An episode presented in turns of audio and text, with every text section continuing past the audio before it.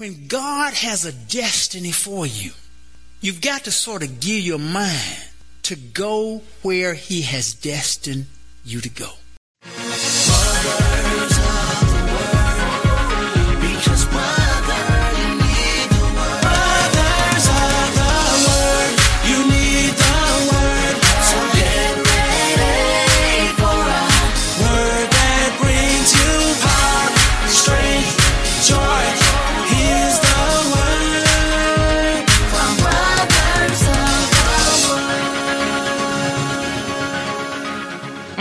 And now for 5748, The Reluctant King, Part 1. Welcome to Brothers of the Word, because, brother, you need the Word.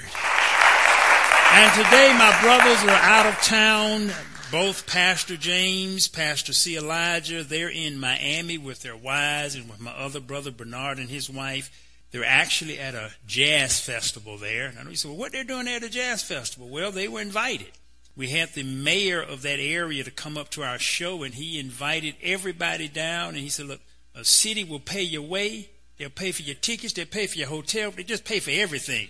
You know, and I just got finished preaching the series called More Abundance. To them who hath it shall be added unto. Sometimes when you don't even need the stuff, folks will just pay for you to go where and just pay all your stuff. It's a principle of life, and I'm seeing as God gives messages I'm seeing the things manifested. And today, it's the beginning of another short series. I still haven't been able to get back to the 12 most asked questions of Christians, but it's coming. And I can understand why I had to take a break in that series because those are some deep questions with that. And I was driving down in the country on my off day, had my top down, sun was beaming down, and I was in my Miata. I have a fairly new MX5 Mazda Miata. But as I was driving through the country, I was wishing I was in my smart car. Now, I had a smart car that I had for six years. The smart car is the smallest car in America. I first saw the car when I finished my first 42. And about 10 minutes after I finished 42, I was driving and this little bitty car drove up beside me and I just liked it. And I was talking to my brother James and I told him to look up that car. And he said, You're not going to believe the name of this car. It's a smart car, but it's called a Smart ForTwo. And actually, it was F O R T W O. It's for two people because that's all it would fit. And I went down the next day to the dealer, saw it, test drove it, ordered one, got it. For six years, I drove that smart car. I was just crazy about the smart car. But yet, God spoke and He said, after those six years, He said, I want you to buy the new Miata. It had not come out yet. My wife and I went over to the dealer. I sat in the last year's model, and I said, "Baby, this thing tight. I can barely fit in this thing." Consumer Reports as the second worst car in America. They said for the value of it, it was terrible. It was loud. It rattled. It just all kind of stuff. Had very poor acceleration. But I loved it. See, first of all, I don't give a hoot what other folk think. I liked it. See, sometimes life is like that. It's not what it is. Here I am driving around in the second worst car in America. And I'm just loving it because it's a matter of mindset. Now I've had all kind of fancy cars. I've had all kind of powerful cars and luxury cars. Had all that kind of stuff. But here I am driving around in the second worst car in America, just enjoying it. But God says, I want you to get the new Miata. So I got the new Miata. So here I am driving down the highway wishing I was in the smart car. This is the latest edition of Consumer Reports. and they've got here the top 10 best cars in America. You know what's on the first? That's my car. That's the Miata that Consumer Reports has as the absolute number one car in America. When God elevates you, He elevates you. But the problem is this. I was wishing I was in my old car because I hadn't gotten the old car out of my system yet. And God began speaking to me. He said, How can I take you to a Rolls Royce and I can't even get you comfortable in the Miata? And he said, I want you to talk today on the subject of what I told you to study. And while I was driving, he said, I want you to study the reluctant king. He said, because this is very similar to where you are. The reluctant king. And he says, study the reluctant king, and you talk about that because I have other reluctant kings within the sound of your voice. So that means there are at least two people right now within the sound of my voice, and you're fitting the category of the reluctant king. Now, the reluctant king was a man whom God had chosen to be king, but he didn't want to be king. That king was Saul. And God had sent through Samuel that Saul was to be the king, but Saul didn't want anything to do with it. And I understand that. I've learned not to judge or criticize characters in the Bible because often when you're placed in that same position, you do the same thing they did. And I understand it. And you say, well, why wouldn't you want to be king? Pastor, why don't you want to elevate to certain levels? First of all, the big thing about it is comfort. And one of the things when I walk into this church, oh, this church is beautiful. I've gone to a lot of churches. I haven't been to any church just prettier than this. It's just nice. It's comfortable. It's warm. I'm used to it. Every time I walk into the sanctuary, it's just gorgeous. I love it just like I did the smart car. But God is saying, I'm trying to get you elevated to a higher level. There are some people out there right now listening to me God is trying to elevate you, but you're comfortable. Comfort is the worst thing in the world to advancement. Because when you're comfortable, there's no hunger. I remember with the Rocky series, it was called The Eye of the Tiger. And when Rocky was champion, once you have become champion, once it's no longer a novelty to you, once you become used to it, there's no hunger for advancement, and you lose the eye of the tiger. And you get comfortable, you get laid back, and you get lazy. And yet God wants to advance some of you, but he cannot do it because you're fitting the category of the reluctant king. And he says, study the reluctant king. And when I got through, it was so much behind it because it was more behind it than meets the eye. It begins in 1 Samuel chapter 8, first verse. Now it came to pass when Samuel was old that he made his son judges over Israel. The name of his firstborn was Joel, and the name of the second Abijah. They were judges in Beersheba. But his sons did not walk in his ways. They turned aside after dishonest gain, took bribes, and perverted justice. Then all the elders of Israel gathered together and came to Samuel at Ramah and said to him, Look, you are old, and your sons do not walk in your ways. Now make us a king to judge us like all the nations. But the thing displeased Samuel when they said, Give us a king to judge us. So Samuel prayed to the Lord. And the Lord said to Samuel, Heed the voice of the people in all that they say for you. For they have not rejected you, but they have rejected me, that I should not reign over them, according to all the works which they have done since the day that I brought them up out of Egypt, even to this day, with which they have forsaken me and served other gods. So they are doing to you also. Now therefore heed their voice, however you shall solemnly forewarn them and show them the behavior of the king who will reign over them. The first thing is I began to really study into the story of the reluctant king. Number one was God was reluctant to put a king over them in the first place. He didn't want the people to have a king. God wanted to rule over the people directly, but the people said, nope, give us a king like all of the other nations. But it went deeper than that. As you study the story, it wasn't really just that the people just wanted a king. At the time when you understand the structure of the political and the religious order of Israel, they didn't have a king, they had a high priest.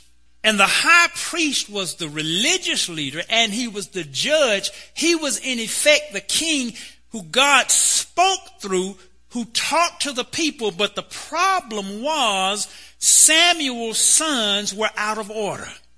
His sons were doing evil and God knew it and the people knew it. And as I dug into the story more, if you know the story of Samuel, Samuel's mother was Hannah. Hannah was married to a man named Elkanah who had two wives, Hannah and Peninnah. Peninnah had a whole bunch of children. Hannah was barren. And Hannah was barren because the Bible says God had closed up her womb. So she pleaded with God so much, and when she went up to see the prophet Eli, and she was just crying and mumbling to God, and Eli thought she was drunk. And she said, No, I'm, I'm not drunk. I'm praying because I'm barren. So Eli spoke a word over her, and she made a promise that if she were able to have a son, she would dedicate it back to God. That son who she had was Samuel. So that was Samuel's history. So she gave Samuel basically to Eli to mentor. So Eli became Samuel's mentor, but the problem was Eli's sons became wicked. Eli's sons were wicked. Eli trained Samuel, and Samuel's sons were wicked. So you had two sets of extremely powerful prophets. And when you look at what happened when Saul went to Samuel, and then Samuel prophesied to Saul, he told, it's a long story. It's good to just read First Samuel to read the story. But in a nutshell, Saul's daddy's donkeys were lost. And Saul and the servant went looking for the donkeys. They couldn't find the donkeys. And they said, well, daddy gonna start worrying about us. And the servant said, well, there's a prophet over in the other town. He'll be able to tell us where our donkeys are. So they went to the prophet looking for the donkeys. And when they got to Samuel, Samuel said, you're here looking for your donkeys. Your donkeys are all right. The donkeys are going to be found by the time you get back, but this is what I need to tell you. God says you're supposed to be king over all of Israel. And then he told him about three or four things. He said, You're going to go over here. It's a person like this going to come, They're going to tell you this. He went through some real specific details of what was going to happen to Saul. Everything he said happened just like he said. This was specific. It wasn't generalized prophecy. It was highly specific prophecy. They were extremely gifted men of God. But the root of why the people wanted a king was not just because they wanted a king, it was because the preacher's kids were bad. So as I began to study into this thing heavy, it got deep. They wanted a king because Eli's kids had gone bad. And they said Eli's kids were messing with the money, messing with the women, and messing with the sacrifice. And then when they got to Samuel's kids, Samuel's kids, who were the priests at the time, they were messing with the money and doing all kind of evil stuff. So the first problem that I saw with the reluctant king is there was a reason why the folk wanted a king. The reason why the folk wanted a king was because they could not trust the church. And when I saw that, I said, whoa. And it became a lesson to all folk who are in leadership, you got to get your own house in order first. And God brought judgment against both Eli and Samuel. with Eli's kids, he just killed them. He just flat out killed them. And you know, sometimes the reputation that PKs have, preachers' kids, and sometimes the reputation is that preachers' kids are sometimes the worst kids in the church. And many times there are reasons for that. But as I begin the first part of this thing, I said, my goodness.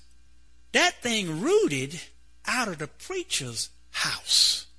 And that's why the people did not want the priest over them because the priests were corrupt, because the preacher's kids were not right. My daddy always used to say, because he had six boys, so he would always say when people would want to give him advice about his children, he said the first thing he would ask, how your children turn out? That's the first question he wanted to know. How did your children turn out? So if your children didn't turn out too good, don't give me any advice about me.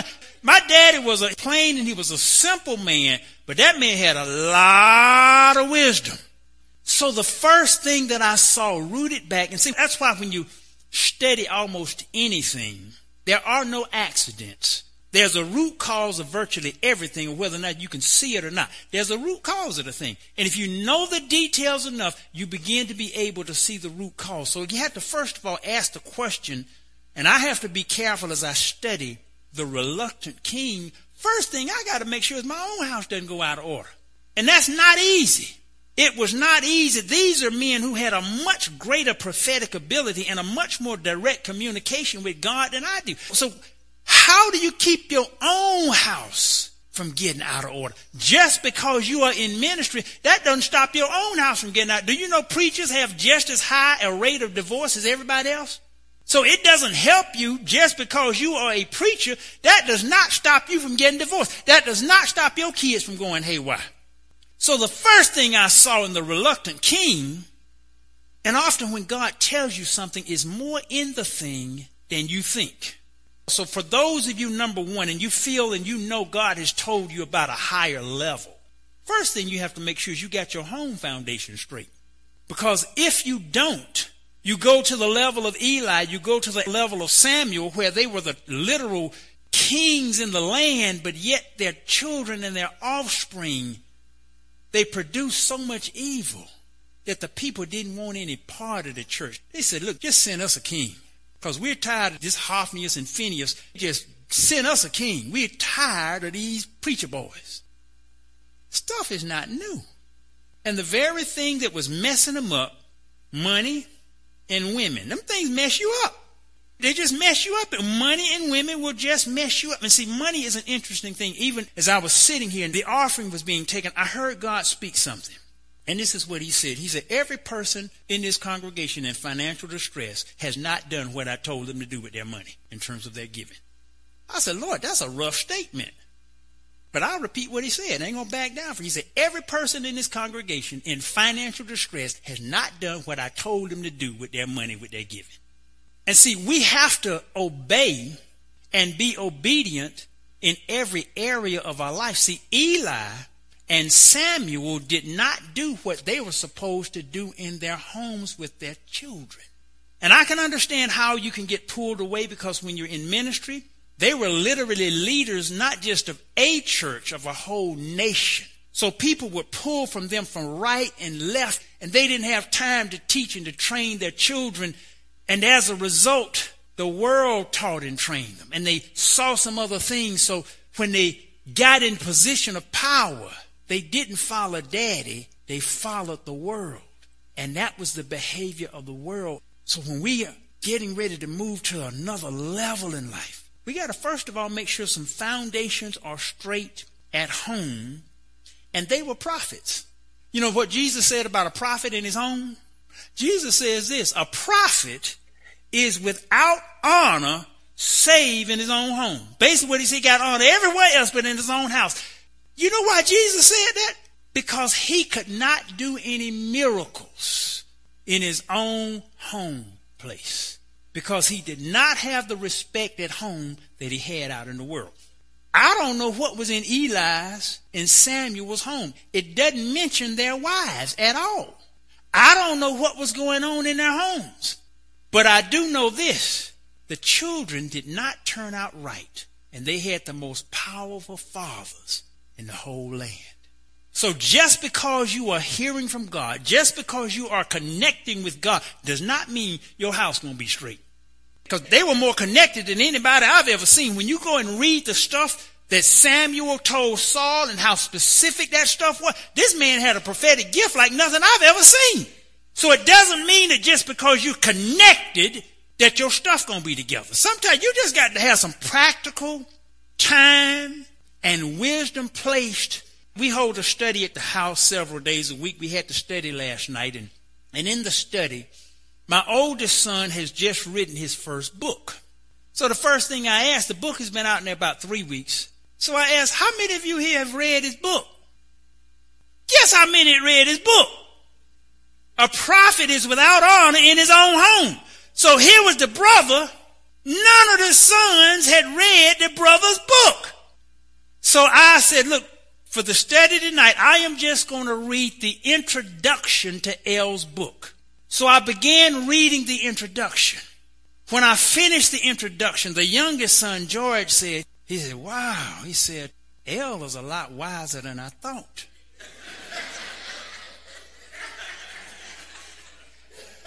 and then Christian, Christian said, did L write that all by himself? They were so amazed at the wisdom and the quality of the book just from the introduction, but they had never read it. In their own house, we've been teaching them about reading and how to start, but they hadn't read their own brother's book. See, it's a principle that you have honor everywhere else, but in your own house, folks won't read your own stuff. So it's not unusual but we have to, if we're going to go to that next level, it's like building a building. If the foundation is not strong, the winds that come along will blow the building over. And trust me, people, winds will come. It's the reluctant king. And the reluctant king began not with Saul, It began with Eli and Samuel who did not train their children properly. That's where it began. For those of you who've got children, how are you training your children? Because they're going to look like you. There's no two ways about it. When your kids get, they all, hey, they're going to look like you in one form or another. See, actually what Eli's and Samuel's children looked like, they didn't look like them. They looked like their neglect. That's what happened. Sometimes you have great daddies and the children are sorry as I don't know what because the daddy hadn't trained them. And as a result, the daddies are great, but the children are sorry because daddy hadn't trained them. The reluctant king. And he says there are those within the sound of your voice today who are reluctant kings. God wants to take you to an elevation that, to be honest about it, is sometimes scary and it's way out of our comfort zone. And if you don't understand God's destiny for you, you don't even want it like Saul didn't want it. And I'll go into what happened with Saul. I just wanted to give you the background today because I couldn't cover all this in one message. I just want to give you the background today of just why, first of all, the folk wanted a king. They wanted a king because the church had not done right. That's why they wanted a king. They wanted a king because they could not trust the preachers. That's why they wanted the king. They wanted somebody out in the world to tell them what to do because they could not trust the church to tell them what to do. That was the real reason. And God told Samuel, He said, Look, they haven't rejected you, they've rejected me. But it was God's agent who His word was coming through, and the agents had become corrupt. So, how do we even, first of all, recognize if we're reluctant kings? And if I were to ask for a show of hands right now, of how many people within the sound of my voice has God really placed it in your heart and you know that God has a greater destiny for you. But see, always, that's one, I didn't even ask any hands to go up. They already started going up. And you know God has a greater destiny for you, but with a greater destiny, it's always a hill. It's always a mountain. It's always something that you have to climb. When God gives you a greater destiny, it is without exception outside of your comfort zone. So he is telling you to get up, go, do, learn, be. And God is speaking all this into your, but we're laying there with the remote control and we just don't want to move because we're comfortable. And comfort is the worst thing in the world to get somebody to do something when they really don't want to do it, when they really have no motivation to do it, when they really have no stress, no strain, there's nothing aching, there's no bills overdue, everything's running smooth. When everything is running smooth, do you know it's hard to get folk to move and do something differently. You have to sometimes upset a person's world, and that's why God is going to have to stir some of your worlds. That stirring is going to look like the devil, but it's God. It's going to look like the devil, but it's God. See, that's why with Hannah, the Bible says, and God closed her womb. But it made Hannah so desperate for a child that she went to the prophet and said, Look, if God just gives me a child, I will give this child back to God. Now, see, Peninnah, she had plenty of children. She wasn't thinking about giving any of her children to God. She had plenty of children. It was only when God shut the womb of the woman that it changed her focus. That's why with some of you, God has to close some stuff up. He has to put you in some stress and some strain because you will not do what God really wants you to do otherwise. And first of all, let me tell you, all people, I know that from personal experience because I'm that way myself. I'm dealing with some stuff right now. To be honest with you, I wish I didn't have to deal with. But I'm dealing with it because it's the only way God can get me to do what I need to do. So he put some stress and some strain on say, I told you to do this. Now if you won't do it the easy way, you're going to do it the hard way.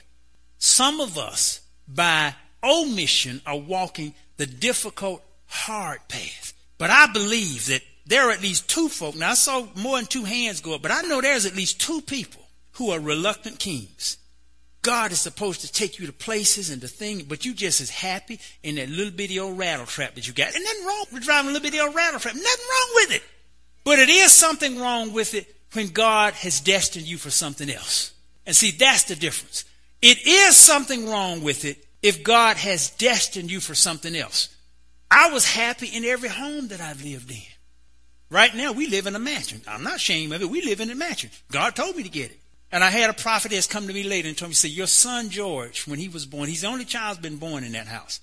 And she said, God told me that George had to be born on a mansion. He couldn't even be born on a regular. He's got wisdom beyond anything I've ever seen. Sometimes God will have to move your place of abode and what you drive for different reasons that you don't even understand.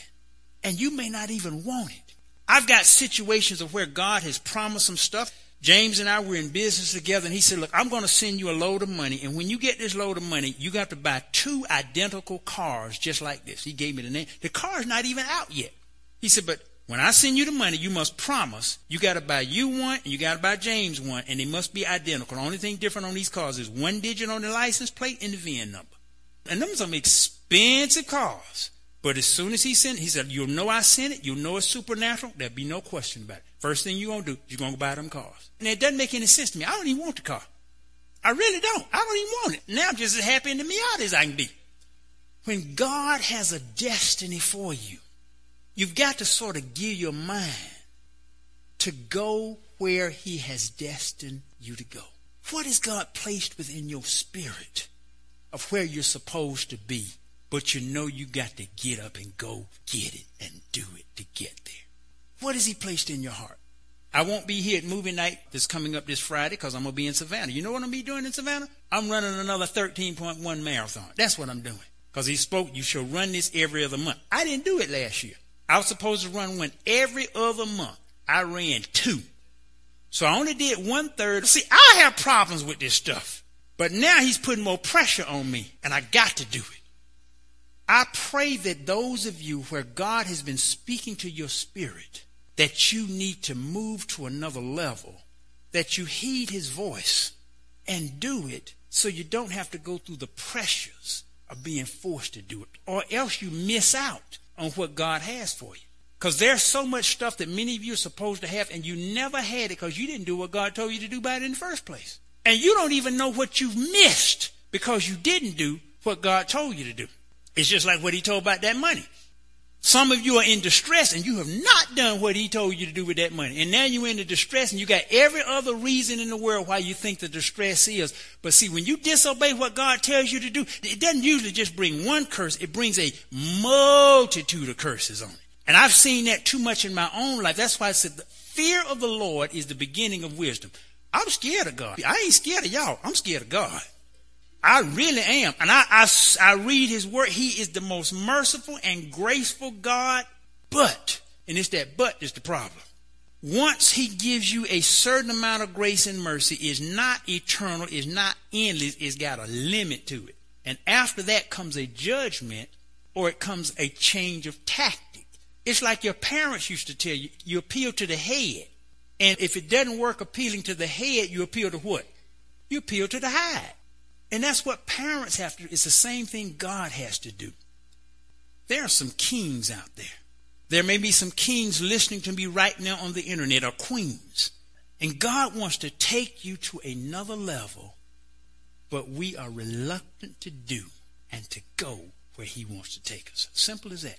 We are reluctant to do and to go where He wants to take us. And when we are reluctant, we don't get what God has in store for us. I believe God is not a God of lack. He's not a God of sickness. He's not a God of misery. Everything I read about God, when the people are in obedience, blessings flow. Blessings flow. And I believe we're supposed to be blessed beyond measure, beyond what we can even ask or think. But we got to get in obedience.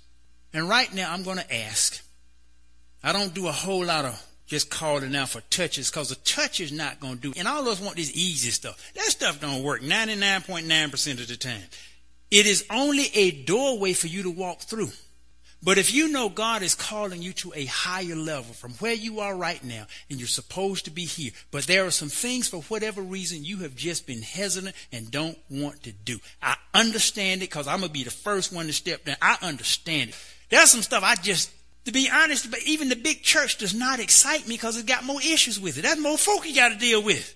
You really do. If you got 200 folk versus 2,000 folk versus 20,000 folk, if you got 20,000 folk versus 200, that's a hundred times more folk. It's a hundred times more folk with issues and problems that you got to deal with. And sometimes that's why preachers, their own families get so messed up because they spending so much time with all the church folk. So the more folk you get, the more folk, Pastor, can I see you? Pastor, I got this wrong. Pastor, all that stuff. Cause I, I'm not in any hurry for all that. I'm just being real.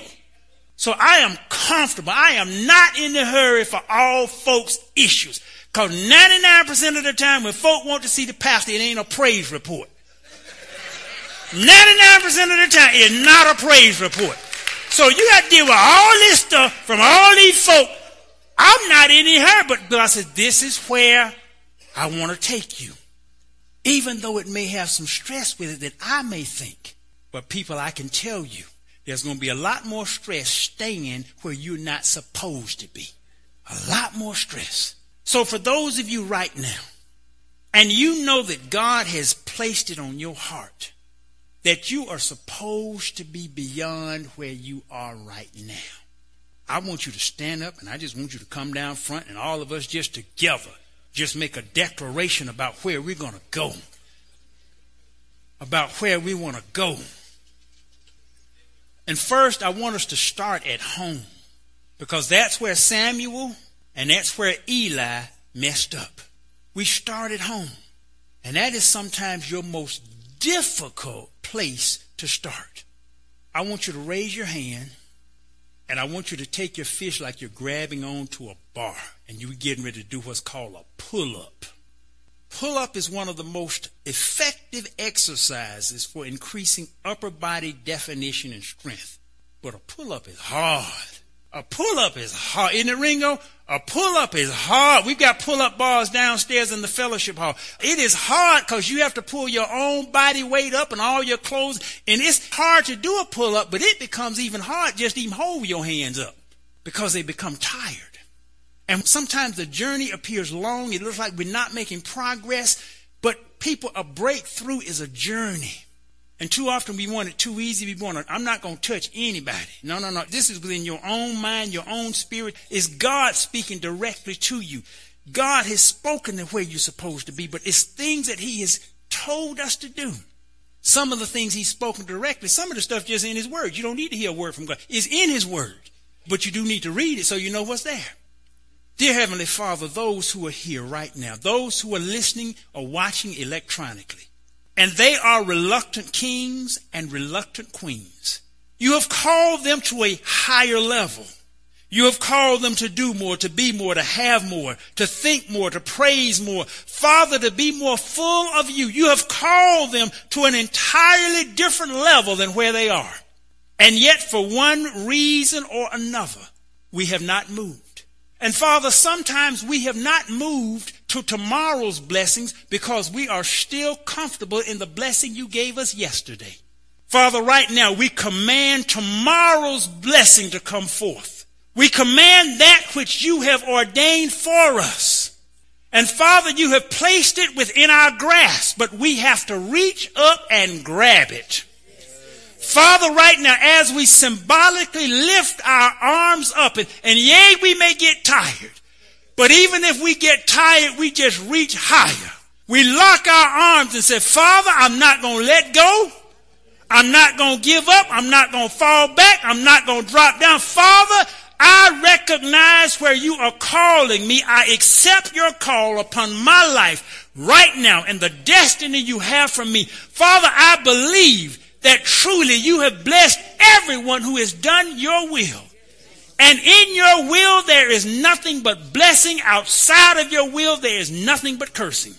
Father, I command right now to my own spirit that I shall do and I shall not be the reluctant king. If you have called me to be a king, I step to the throne. If you have called those here who are female to be a queen, let them step to the throne. What you have called me to be, I accept without complaint, without fear, without reservation, and without hesitation. I believe it in my soul for that which you call me to, there can be no evil in. There may be evil folk around. There may be obstruction. There may be destruction to my left and to my right, but it will not come nigh me. As long as I walk within your will and within your way, I pray and I command right now that the blessings shall come as I am obedient.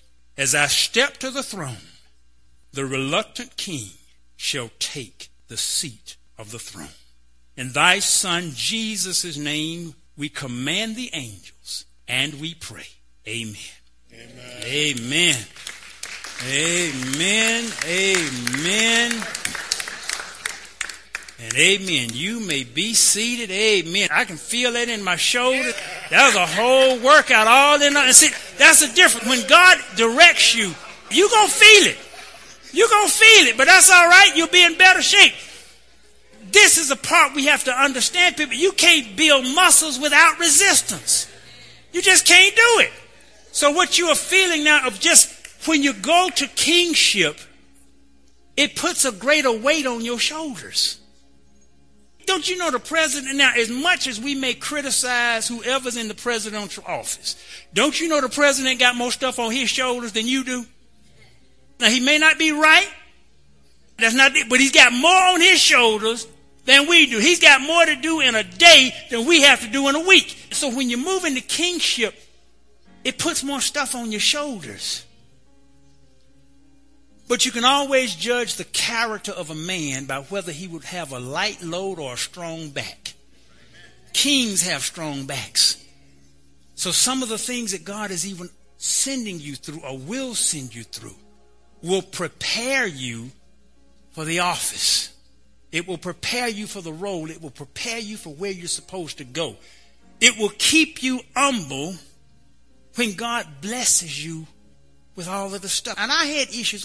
Every car that I have has been ordainedly, divinely spoken. Everything I drive, my Lexus. I was driving down Car Parkway when I just heard going to Lexus dealer. I walked in there. There was this bright red, big Lexus SUV. He said, buy that car within 24 hours. I went over and I looked at it and I looked at all the specs on it. They had a new feature called the forward collision thing, which means it would stop you if somebody stopped in front and you didn't hit the brakes automatically. I said, I want that feature. This car doesn't have that feature. And I'm going to spend all this money to get this car. I want to get the one that's got the feature that'll stop itself automatically in case somebody stop in front of me and I'm texting somebody on my phone, don't see him. I won't run. I'm just being straight with you. I said, I want that feature. God says, who do you think can protect you more? That feature or me? I bought the car. So everything God has, when you list, He'll ordain every, whether it's the littlest car in America or whether it's a Rolls Royce, and see, the thing about it, I become comfortable at whatever extreme God sends me to. So he teaches me how to be humble and smart, but also that lesson will teach me how to be humble in a Rolls Royce or a private jet. I've got a picture of a private jet in my office right now. I'm going to get one. Because I'm going to have a whole lot of stuff, got a whole lot of places to go, got a whole lot of stuff to do. I'm going to get a private jet one day. And I don't care what folks think about it. I didn't care what they thought about the smart. So if I didn't care when folks said, what are you doing in that little bitty car? I'm not going to care when they say, what are you doing in that big car? So simple as that. My joy is not dependent on what folks think. And that's one of the first things you're going to have to get free of to rise is your joy cannot be dependent on what folk think. Your joy needs to depend on what God thinks about you, not what other folk. Huge, huge difference, and it will change your behavior. So if you do stuff, you don't think, what folk gonna think if I do this? What will God think if I do this? Or what will God think if I don't do this? That changes everything. And when you read through the Bible about the kings, and God always placed the king on the throne. That's why I'm not worried about who's in the presidency. God always places the king on the throne. But most of the kings of the Bible did evil in the sight of the Lord. Most of the kings. So when God elevates you to kingship, you have to make sure that you are not like most of the kings of the Bible who did evil in the sight of the Lord. I'll continue on with this series on some of the features, but I believe it's going to be impactful. It's not going to be real emotional, but it's liable to change our worlds especially for those who are due for elevation. Bow your heads. Dear Heavenly Father, we just thank you for the kings and queens who are present. For we are a royal priesthood. And you have ordained us to be kings and queens from the womb. Help us to recognize our destiny and to boldly and fearlessly go where you have ordained us to go. But more importantly, Father, for you could give us this in a snap, help us to be worthy and ready so that elevation does not destroy us. And that we don't become like so many of the kings in the Bible. Once you placed them on the throne, they forgot you and did what they wanted to do. They did their will instead of your will. Help us to always do your will. And to take your Son into our heart and let his wisdom and words and love spread to the world. In thy Son Jesus' name we pray. Amen. Amen. Amen. You are listening to brothersoftheword.com. This was part one of the series titled The Reluctant King by Nathaniel Bronner. This message is number 5748. That's 5748. To listen to over a thousand free messages or to send this message number 5748 to a friend, go to brothersoftheword.com. If this message has been a blessing to you and you would like to help support this ministry, go to iwanttogive.com. That's iwanttogive.com. Listen to brothersoftheword.com often because, brother, you need the word. Brothers of the Word.